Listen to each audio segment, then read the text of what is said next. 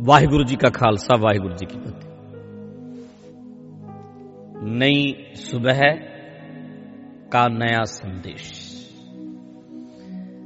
नई उमंग है नवा उत्साह है नया दिन है आज हम बात करेंगे सिख धर्म जिसे बोला जा रहा है मेरा जन्म सिखों के घर में हुआ है। जो मैंने भी सुना है कि एक हिंदू है, मुस्लिम है, सिख है, ईसाई है तो जितना मैंने समझा है गुरबानी को, गुरु ग्रंथ साहिब जी के सिद्धांतों को, प्रोटोकॉल जो उन्होंने बताए हैं उनको मैंने समझा है तो मैं इस नतीजे पर पहुँचता हूँ कि सिख धर्म पैदा नहीं हुआ। सिख एक विचारधारा है, एक लहर है, एक इनकलाब है। जिन 35 महापुरुषों की वाणी गुरु ग्रंथ साहिब में दर्ज है, वो सभी के सभी इनकलाबी हैं। उनकी डिफरेंट सोच है। वो धर्मों में आ चुकी गिरावट के बारे में बात करते हैं। जो जो गलत हो रहा है, उनके बारे में बात करते हैं। मैं नहीं मानता, मैं अपनी बात कर रहा हूँ। मुझे नहीं पता कौन कैसे मानता है। सिख हमारे भाई हैं, बहुत ऐसे ही मानते हैं कि सिख धर्म है। मैं ऐसे नहीं मानता। मैं नहीं मानता कि गुरु नानक ने कोई धर्म चलाया था। मैं नहीं मानता। मैं तो ये मानता हूँ कि उन्होंने जो धर्म में करप्ट सिस्टम बन चुका था, मजहबों में, उसके बारे में बात की है। गुरु ग्रंथ साहिब में जगह जगह पे, जब भी हम गुरु ग्रंथ साहब को पढ़ेंगे, देखेंगे तो ऐसे बहुत सारे गुरबानी में शब्द हैं, जो सीधी चोट करते हैं। किस पे? पुजारी सिस्टम पे। मजहबों के नाम पर, धर्म के नाम पर लूटने वाले जो लोग थे, उनके ऊपर करारी चोट है जो। सख्त सख्त चोट। गुरबानी में है। तो धर्म चलाने की बात नहीं थी। वो एक इनकलाब था।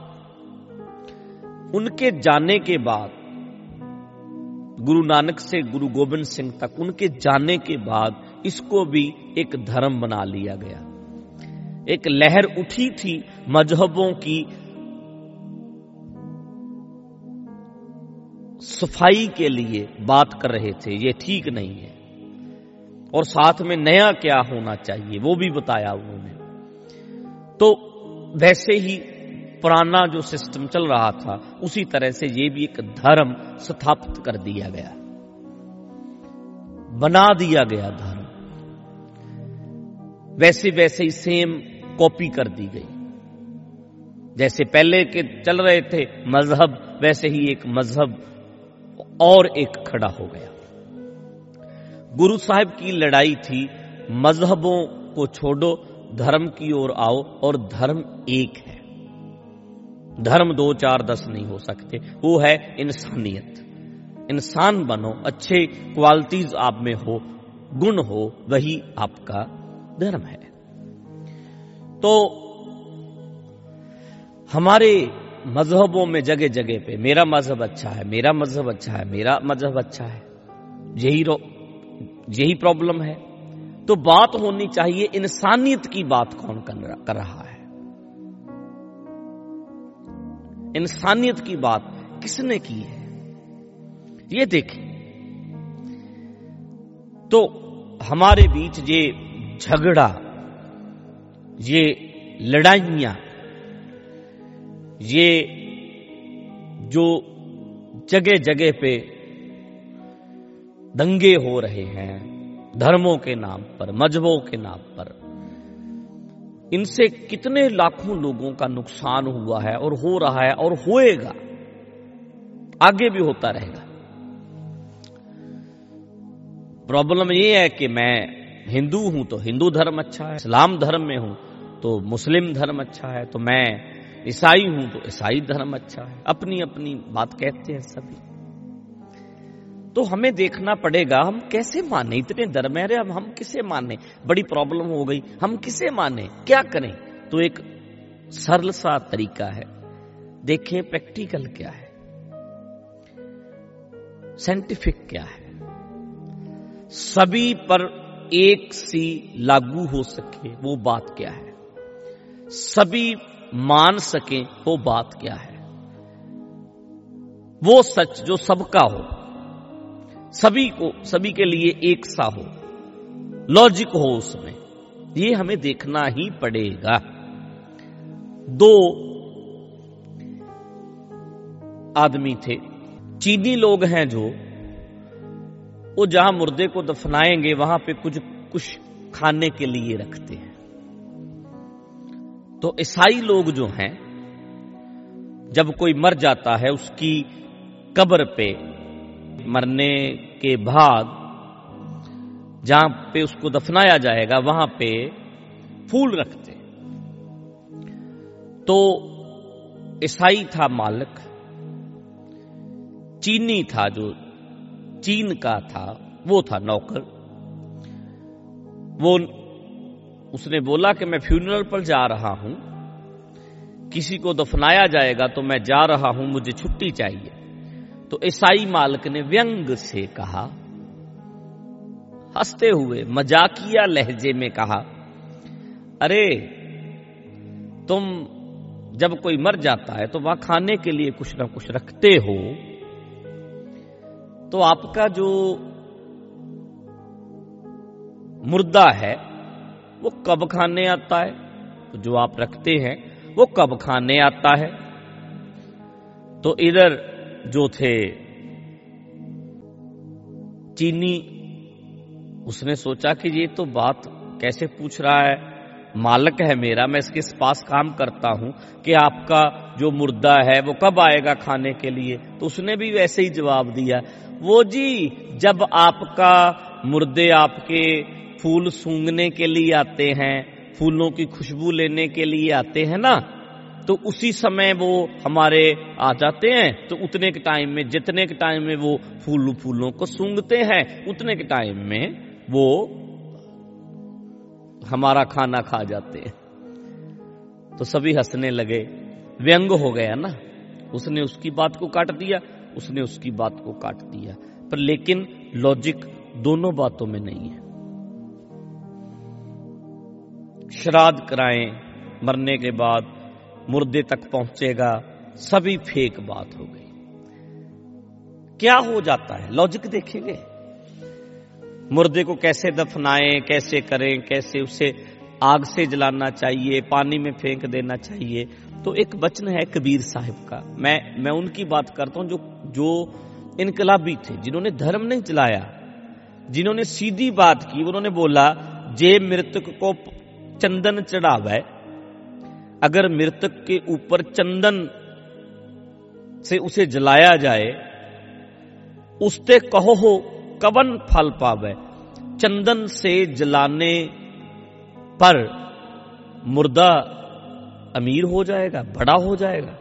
मुर्दे को क्या प्राप्त होगा? किसी को आप चंदन में जला रहे हैं तो उससे मुर्दे को क्या प्राप्त होगा? अगली बात कही।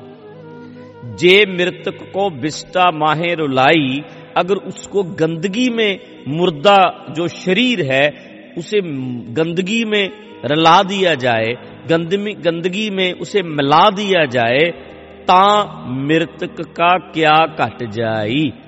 फिर से सुनना। जे मृतक को चंदन चढ़ावे, उसते कहो कवन फल पावे, जे मृतक को बिस्टा माहे रुलाई ता मृतक का क्या घट जाई? मृतक क्या क्या कम, कमी हो जाएगी? उसे कौन सा घाटा पड़ जाएगा? क्या फ़र्क पड़ेगा? कहत कबीर हो, कहो, पुकार, समझ देख, साकत गावार। ये साकत एक मूर्ख, समझ इन बातों को। दूजे भाए बहुत कर गाले, राम भगत है, सदा सुखाले। अरे, सच के साथ जुड़ो, रमे हुए कुदरत को, नेचर को समझो, मुर्दे को ऐसे मत फूको, मुर्दे को ऐसे करें, मरने के बाद, अरे, उसमें क्या होगा? मुर्दे को बिस्टा में रला दोगे, गंदगी में मिला दोगे, कोई फ़र्क नहीं पड़ेगा। मुर्दे को चंदन चढ़ा दोगे, कोई फ़र्क नहीं पड़ेगा। मुर्दा तो मुर्दा है, खत्म है बात, ये लॉजिक है। जीवित पितर न माने को मुए श्राद्ध कराही। मरने के बाद श्राद्ध कर रहे हो तो कौवा कूकर खा जाएँगे आपका खाना। लोग खा जाएँगे, मुर्दे तक नहीं पहुंचेगा। सीधी और स्पष्ट बात गुरु ग्रंथ साहिब में। मैं इसीलिए बोलता हूँ कि ये लॉजिक दलील जो हमें बताई गई थी, सिखाया गया था। धर्म नहीं चलाया था, एक डिफरेंट सोच थी। तर्क की बात, तर्क। जिसका बेस है तर्क। गुरु ग्रंथ साहिब का बेस श्रद्धा नहीं है। गुरु ग्रंथ साहिब का बेस है तर्क करें, सवाल करें क्वेश्चन करें। जब भी आपका मन हो कभी पढ़े, सोचे, सोच न हो वे जे सोची लखवा लाखों बार नहाने से मन कैसे साफ़ हो गया भाई?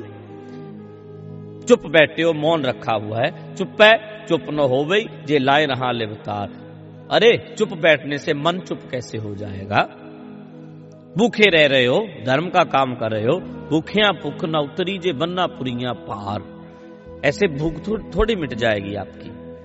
तो जिसका बेस जो है वो तर्क है सवाल है क्वेश्चन करें।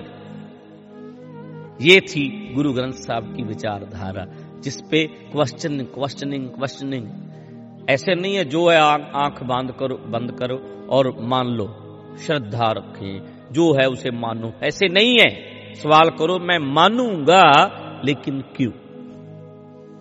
मैं मानूँगा, लेकिन क्यों? कैसे मानू? क्यों मानू? ये हमें कहना पड़ेगा। आज की बात याद रखना। गुरु ग्रंथ साहिब लॉजिक पैंतीस महापुरुष, वो सभी के सभी इनकलाबी।